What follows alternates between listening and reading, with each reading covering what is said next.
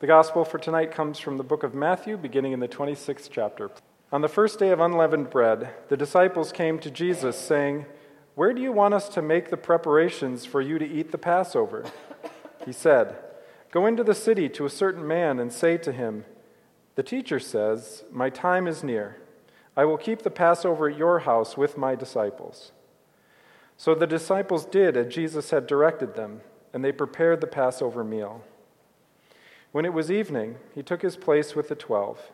And while they were eating, he said, Truly I tell you, one of you will betray me. And they became greatly distressed and began to say to him one after another, saying, Surely not I, Lord. He answered, The one who has dipped his hand into the bowl with me will betray me. The Son of Man goes as it is written of him, but woe to that one by whom the Son of Man is betrayed. It would have been better for that one not to have been born. Judas, who betrayed him, said, Surely not I, Rabbi. Jesus replied, You have said so. While they were eating, Jesus took a loaf of bread, and after blessing it, he broke it, gave it to the disciples, and said, Take, eat, this is my body. Then he took a cup, and after giving thanks, he gave it to them, saying, Drink from it, all of you. For this is the blood of the covenant, which is poured out for many for the forgiveness of sins. I tell you, I will never again drink of this fruit of the vine until that day when I drink it anew with you in my Father's kingdom. When they had finished singing the hymn, they then went out to the Mount of Olives. The Gospel of our Lord. Let us pray. Gracious and loving God, Stir up your holy power this night and come. Send your Spirit into our hearts, our minds, our souls, and our ears, that we might hear a word for us tonight anew, and that we too might then live out that which we believe. In Christ's name we pray. Amen.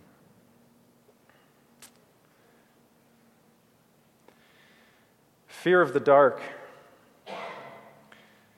fear of failure fear of death, fear of being wrong, fear of the loss of authority, fear of the loss of control, fear at the loss of our identity, fear at the loss of privilege and power. It's easy to see God in the light I think, in sunrise, in beauty, in springtime, green grass, flowers, sunshine, warm air. It's harder to see God in the dark. When it's 2 a.m. and your mind whirs with worry and anxiety, when you've courageously, filled with anxiousness, taken the first step toward divorce, when you've been told the darkness has come to roost, it's cancer. When your facade is suddenly cracked. And when fire ranges in the dark and the spire falls that for so many years has oriented your life crumbles. We fear the darkness for its unknown and in it our own vulnerability. In the dark, we're stripped of all of our usual daylight defenses. In the dark, it's hard to see, and we fear a loss of control and direction. But tonight, Jesus enters the darkness, and in so doing, shines the light of God's love on the path. He pauses on the way to share a meal, a meal of love as evening falls and the darkness begins to set in all around them. The sun is beginning to set, and as the darkness closes in, Jesus draws the warmth of the sun to the table with 12 of his best friends. For the moment, they are his best friends. But the darkness of the cancer of the betrayer has taken hold of one. The darkness does have power. It's not to be trifled with or engaged with casually, but it is fear that gives the darkness power. In fact, without fear, I wonder if the darkness is just nothing, just inert calm and absence. But it's fear that is the fuel of the darkness fear of loss, fear of death, fear of vulnerability. Fear is the power of the betrayal, the darkness that sits at the very table with the warmth of Jesus' love. If you have eyes to see, the light of Christ shines on the betrayer, exposing the fear of darkness for what it actually is lies and deception, money, greed, power, privilege, prestige, the fear filled, fueled desires of the darkness. And you and I both know you don't have to look too far to see them in the glow of Christ's love. We're all at the table with Jesus. The betrayer is close at hand. There is the possibility of the fear of darkness in every soul, yours and mine. But will you give in to the light and let it break you open? Because to resist or deny is simply to be broken, to lie about your vulnerability, your humanity, your frailty. But to be broken open by the light, to be vulnerable and follow Jesus to the cross and be arrested is to experience the divine inside you.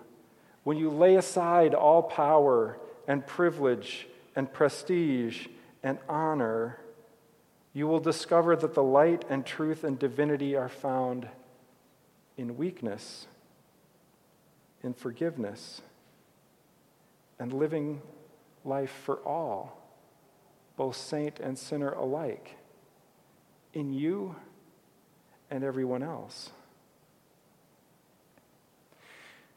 Jesus gather, gathered with those who will deny and desert him. The darkness will fall on everyone with equal measure, and so too with God's light. All who gather around the table will be fed. All who gather around the table will be loved. All who gather around the table will be forgiven. All who gather around the table will feel and experience grace upon grace. But the only way to greet the dawn is to endure the night. The darkness is not evil when it's seen through the lens of Christ's love. The fire must destroy in order for new light to emerge. Pride must be drowned in the dark waters of baptism for empathy to spring forth. Death and the darkness must have their way for light and resurrection to expose them for what they are empty voids and tombs with no one who are inside of them. So we gather as evening falls at the table with Jesus, and the light shines in the darkness, even though the darkness has not comprehended it and we will gather together once again with Jesus as our host. We sit in the dark and share with one another our truth, our fears, our anxieties, our weaknesses, our own betrayals, and we share God's light with one another to keep us warm. We finally lay aside all our verbal attacks on our enemies to see that God's goal is not to win or to break but to break open, to let light in. So we speak in tones and with words of love to all, ourselves and others. Healing words of light. This is my body broken for you. We hope our betrayer will join us in vulnerability at the table, in humility, to be broken open just as we are. So, in the light of Christ, we do not fear the dark. In the light of Christ, we do not fear failure. In the light of Christ, we do not fear death. We do not fear being wrong. We do not fear the loss of control. We do not fear the loss of power or privilege. But instead, we see in the darkness the gate to abundant life, both now and forever, as all are invited to the table and all are loved. Amen.